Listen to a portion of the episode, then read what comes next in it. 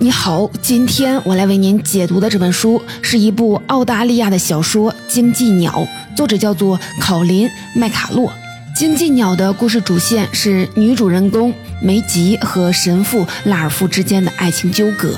小说顺着这条主线讲述了1915年到1969年大洋洲一个移民家族三代人的经历和情感历程。这部小说在1977年出版。当年就和《教父》一起入围了美国十大畅销书排行榜。后来他被拍成了电视剧，还被誉为澳大利亚的《飘》。《经济鸟》一直畅销到现在，全球销量总计超过了三千万册。不过呢，也有人因此就认为它只是一部爱情小说，没什么文化内涵和价值。其实啊，并不是这样。经济鸟的主题很丰富，不只有爱情，还涉及苦难、女性意识等等主题。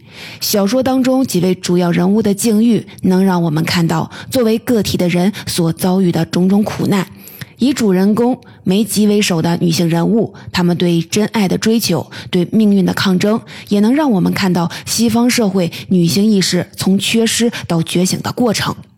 在《经济鸟》里，有作者考林·麦卡洛很深的人生印记。他以自身成长经历为背景进行创作。为了更好的理解这部作品，我们我们先简单的了解一下麦卡洛的生平。一九三七年，麦卡洛出生在澳大利亚一个牧场工人家庭。他童年时期的生活很灰暗，因为有家族的肥胖病，常常被人嫌弃嘲笑。他的父亲对家里不管不问，在婚姻上不负责任。父亲去世时，麦卡洛和家人才知道，父亲同时跟其他三个女人维持着婚姻关系，而他的母亲是个冷漠吝啬的人。很长的一段时间，弟弟卡尔是麦卡洛唯一的慰藉。每当父母争执吵架，卡尔会陪他躲在黑暗当中哭泣。不幸的是，卡尔因为救人溺水身亡，而父亲甚至不愿意出钱把弟弟的尸体带回来。我们可以想见，这样极端的家庭情况给麦卡洛的心中留下了多大的创伤。成年后，他对家庭、婚姻、爱情和子女都产生了比较极端的看法。年近七十岁的麦卡洛接受采访时，依然流露出对原生家庭的不满，但家庭的阴影促使他不断的反思人生的困难，也滋养了他的创作。麦卡洛从小就对文学感兴趣，长大后他读了医学专业，成为神经生理学家，一边工作一边创作。二十世纪六七十年代，麦卡洛游历了英国和美国，那时候女性解放运动正在兴起，女性的自我意识在不断的增强。《荆棘鸟》就是在这样的背景下完成的。麦卡洛也把自己对苦难的感受和思考全都写进作品当中。四十岁之前的麦卡洛经济状况还是比较窘迫的，经济鸟的成功让他实现了财务自由。于是啊，他放弃了神经生理学研究，全身心的投入到了文学创作当中。二零一五年，麦卡洛去世，给世界留下了二十多部作品，但人们一提起他，想起来的还是经济鸟。这部小说的标题来自一个古老的传说：有一种鸟一辈子都在寻找荆棘树，当它把身体扎进最长最尖的刺后，会唱出世界上最动听的歌，直到死去。麦卡洛想通过荆棘鸟告诉我们一个道理：一切美好的东西需要用难以想象的代价去换取。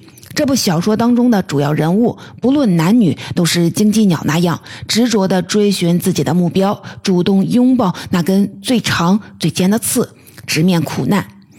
今天的解读呢，我分成了两个部分。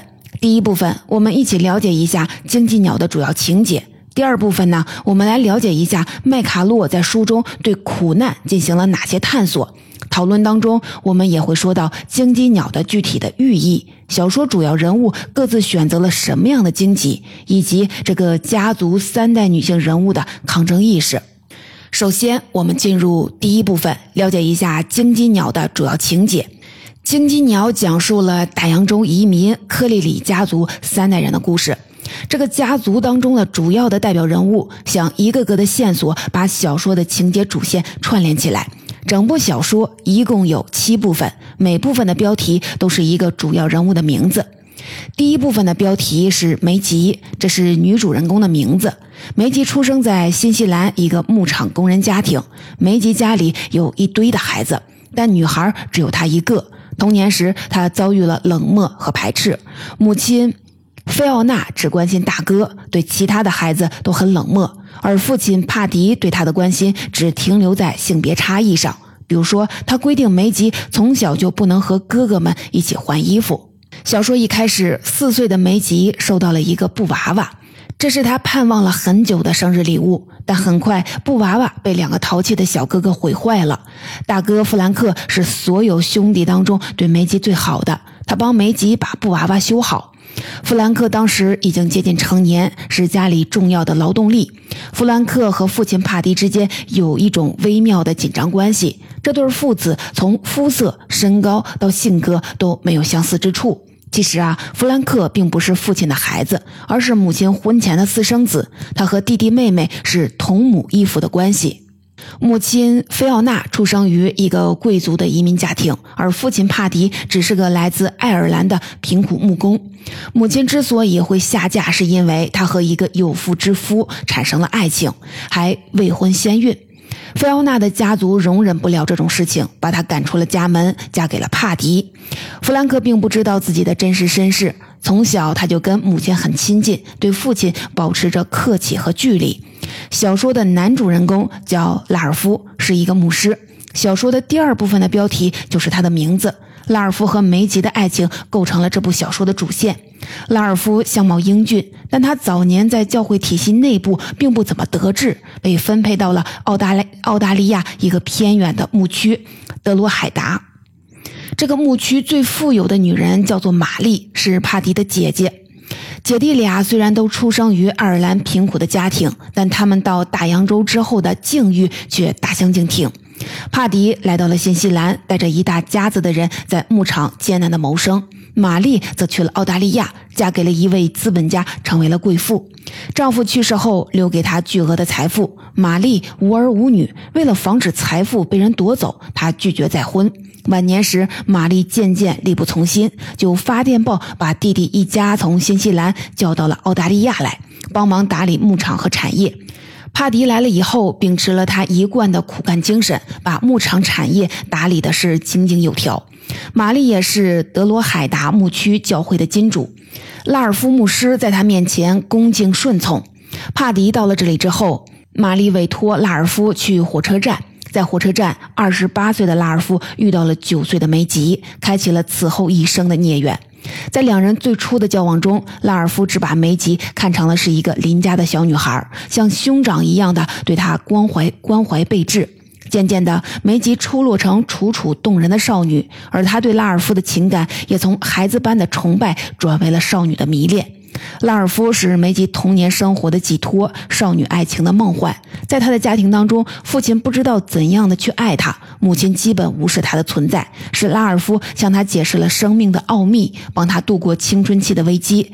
他把心事秘密全都向拉尔夫诉说。就连她后来的丈夫，外表长相也是和拉尔夫很相似的。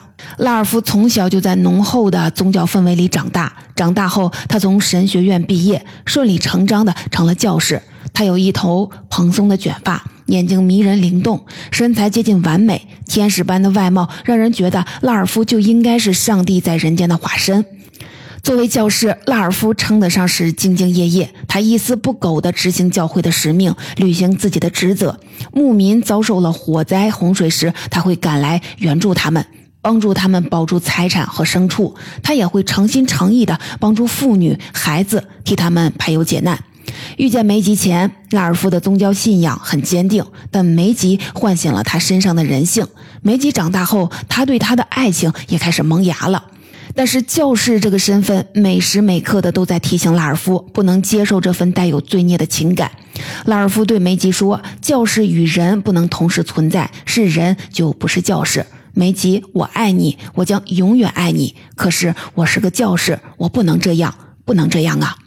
两人之间的情愫被梅吉的姑妈玛丽看出来了。因为嫉妒和操控欲，玛丽离开人世前，在遗嘱上玩了一把恶作剧。她推翻了旧遗嘱，立了一个新遗嘱。其中，她把自己的财产一千三百万英镑全都捐给了教会，而不是留给弟弟。她只给弟弟一家留下了牧场的使用权和一些生活费。不过呢，这些钱也够弟弟一家过上富裕的生活。这个安排的诡异之处就在于，拉尔夫为教会拉来了这么大的一笔捐赠，教会势必要提拔他。如果拉尔夫拒绝升迁，选择和梅吉在一起，他们的爱情肯定就会被发觉。在爱情和前途的抉择当中，拉尔夫放弃了爱情，选择了追求权力，去了教会中心罗马梵蒂冈。小说随后聚焦到了梅吉的父亲帕迪身上。作为一家之主，他吃苦耐劳，但性格暴躁。年纪轻轻，他就背上了一条人命，不得已才从老家爱尔兰来到了新西兰。成了一个在农场干活的苦工，娶了被逐出家门的菲奥娜。由于两个人的出身不同，帕迪一开始在菲奥娜面前感到很自卑，婚后两年都没敢和她同房。随着时间的流逝，菲奥娜习惯了和帕迪一起生活，习惯都听帕迪的。小说中写道，她总是毫无非议、毫无怨言地照丈夫说的去做。这对夫妻一共生了七子一女。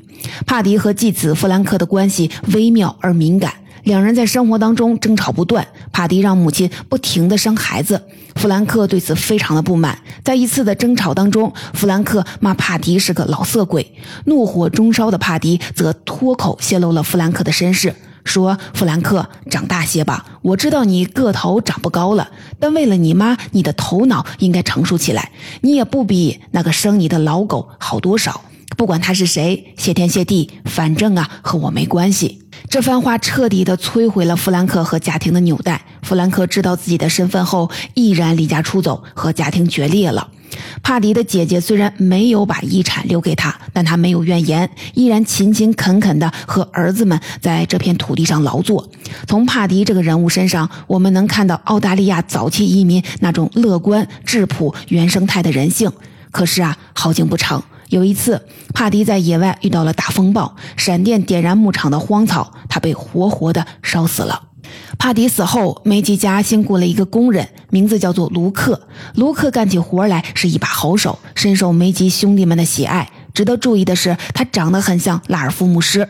由于得不到拉尔夫，某种程度上，梅吉把卢克当成了拉尔夫的替身。最后，两个人成婚了。卢克虽然吃苦耐劳，但他极端的自私，金钱至上。他并不爱梅吉，跟他结婚只是为了后者的钱。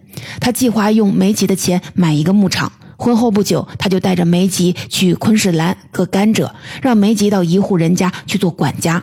他还把梅吉所有的钱都存到了银行。帕迪虽然没见到过女婿卢克。但这两个人都属于典型的澳大利亚男性移民性格，他们对土地有异乎寻常的占有欲，能够从高强度的体力劳动当中获得满足感。但他们的感情生活上异常的匮乏。卢克的感情世界是一片荒漠，他全部的心思都在钱上。为了挣钱，卢克长期和梅吉两地分居，甚至在梅吉生孩子朱思婷的时候拒绝回来看他。而此时的拉尔夫已经在教会内部身居高位，神性对他的束缚也悄悄地松懈了。他绝望地感慨：“我是一个男人，永远都成不了神。生活在人世间去追求神性，不过是幻觉。”拉尔夫对梅吉的感情始终不渝，这种情感时时的让他感到痛苦。他终于控制不住自己的感情，与梅吉在一个荒岛上一起度过了一生当中最幸福的时光。后来，为了去罗马担任更重要的职务，拉尔夫再次的离开了梅吉，而梅吉却已经怀上了他的孩子。梅吉决定离开丈夫卢克，重新回到德罗海达牧区，与母亲住在一起。她生下了拉尔夫的孩子，取名叫戴恩。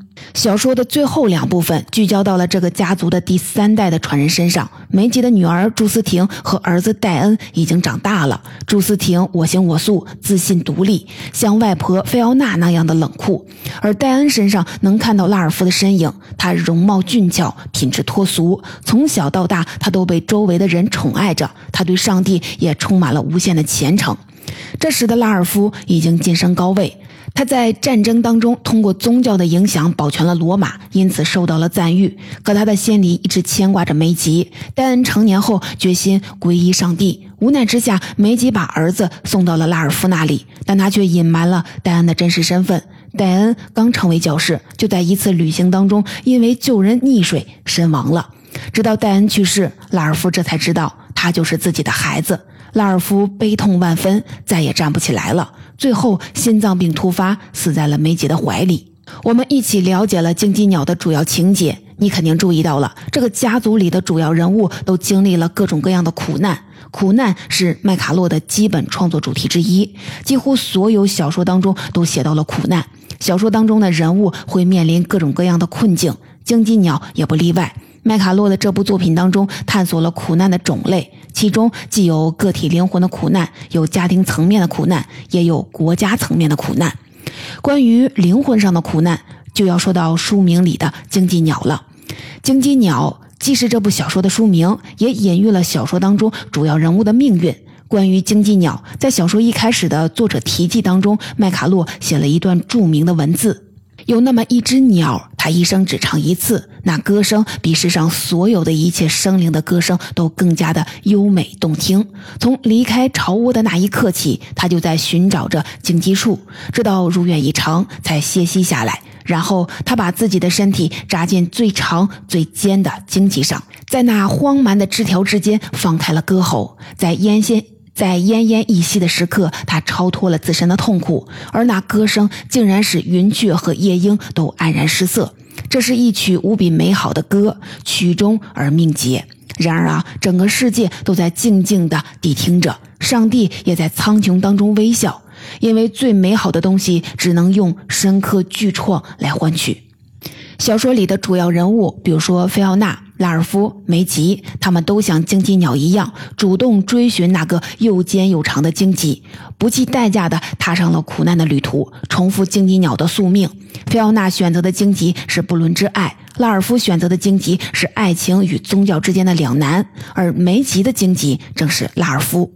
拉尔夫是个传教士，宗教信仰很坚定，对教会内部的权力有野心，可他偏偏对梅吉产生了爱情，爱情与权力。他想两者兼得，可是，在宗教的约束下，他既不是个好情人，也不是个好教士。爱情与宗教之间的两难，给他的人生铺满了荆棘，让他痛苦一生。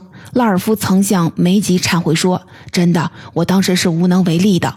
我知道我应该到什么地方去，可是我办不到。和你在一起，我也许是一个好男人，虽然我不会这样威仪赫赫，可是啊，我偏偏做不到。”梅吉。梅吉的母亲菲奥娜为自己选择的荆棘是不伦之爱，她爱上了一个有妇之夫，还有了个私生子。这段爱情导致了她一生的悲剧，她被家族驱逐，被社会遗弃。她的儿子弗兰克也因此受到了舆论的伤害。过去那段爱情很短暂，菲奥娜也很少提到他。她一生都在坚守这株锋利的荆棘，回味那段深刻的爱情，导致自己像荆棘鸟那样流血不止。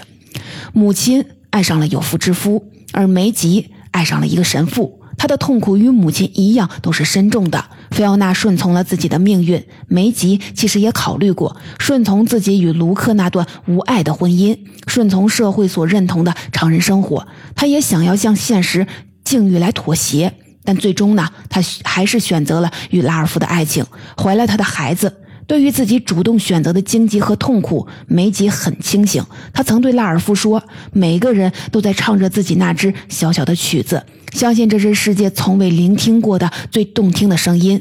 难道你不明白吗？咱们制造了自己的荆棘丛，而且啊，从不停下来计算其代价。我们所做的一切都是忍受痛苦的煎熬，并且告诉自己这是非常值得的。”麦卡洛有一句名言。爱情、鲜花和荣誉都值得珍惜。然而，每一种美好的东西都有致命的毒素，一滴美酒也包含着哀伤。荆棘鸟正是对这句话的完美诠释。它向我们揭示了一个道理：真正的爱和一切美好的东西，需要以难以想象的代价去换取。这样来看，如果一个人过度的执迷于某种欲求，比如说权力、金钱。爱情其实啊，就像是荆棘鸟那样，在寻找又尖又长的荆棘，很可能也无法摆脱荆棘鸟的宿命。我们可以把书中这些荆棘鸟受到的痛苦看成是个体灵魂上的苦难。菲奥娜、梅吉都是母亲，他们痛苦很自然地影响到了下一代，一定程度上也导致了家庭生活的不幸。就拿菲奥娜来说，从原生家庭视角来看，帕迪和菲奥娜的孩子们后来在生活当中经历不幸，与他们在童年生活当中父爱缺失、母爱淡漠有直接的关系。菲奥娜对孩子表达母爱的方式，要么很热烈，要么很冷漠。她对儿子弗兰克倾注的情感，超过了她对全家人的爱。这反映出了她对过往爱情的留恋、痴迷。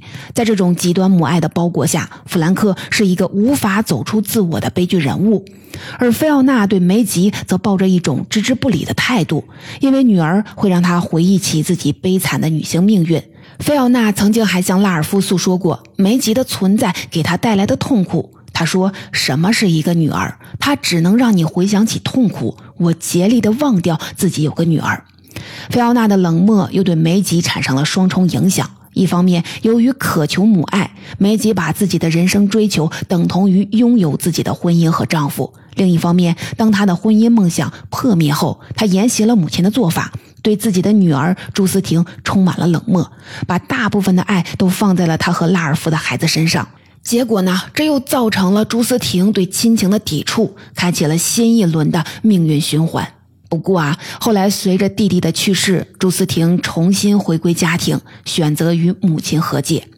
说到菲奥娜、梅吉、朱思婷，我们稍微的延伸一下话题，说说这三代女性身上的反抗精神。以及不断增强的女性意识，菲奥娜原本可以听从家里的安排，找个门当户对的丈夫，可她却爱上了一个有妇之夫，还有了个私生子。为此，她被逐出家门，变成了一个普通的主妇。表面上看，她服从丈夫，任劳任怨，对过去的爱情只字不提。可实际上呢，她一生都在幻想和回忆当中，追寻过去那段刻骨铭心的爱。这是她对自己婚姻的最大的反抗。梅吉的婚姻虽然跟母亲相似，但她没有选择隐忍沉默，而是选择了抗争，大胆追寻她与拉尔夫的爱情。当她意识到丈夫卢克是因为钱才和她在一起，她想要的一直都是拉尔夫。她成功的和拉尔夫私会，并怀了他的孩子。梅吉离开了丈夫，要回了对自己收入的支配权，然后带着孩子回到了德罗海达牧区。这个人物的变化，让我们看到她的女性意识不断的增强，人格也变得独立，勇敢向命运挑战。梅姐的女儿朱思婷是个独立、叛逆、个性张扬的新女性，女性意识已经完全觉醒，不仅追求爱情、婚姻自由，更加追求人格上的独立。前两代女性都把婚姻看作是女性的归宿，而朱思婷追求的是能让她找到自我、实现自我的事业。她成为了一个演员，因为她觉得只有在舞台上，她才能大哭大笑，找回自己。菲奥娜和梅吉追寻真爱的结局都不太完满，可朱思婷的人生，不管是事业还是爱情，结局都很圆满。这其实暗示了现代女性要想获得平等、受尊重的爱情地位，需要保持经济和人格上的独立。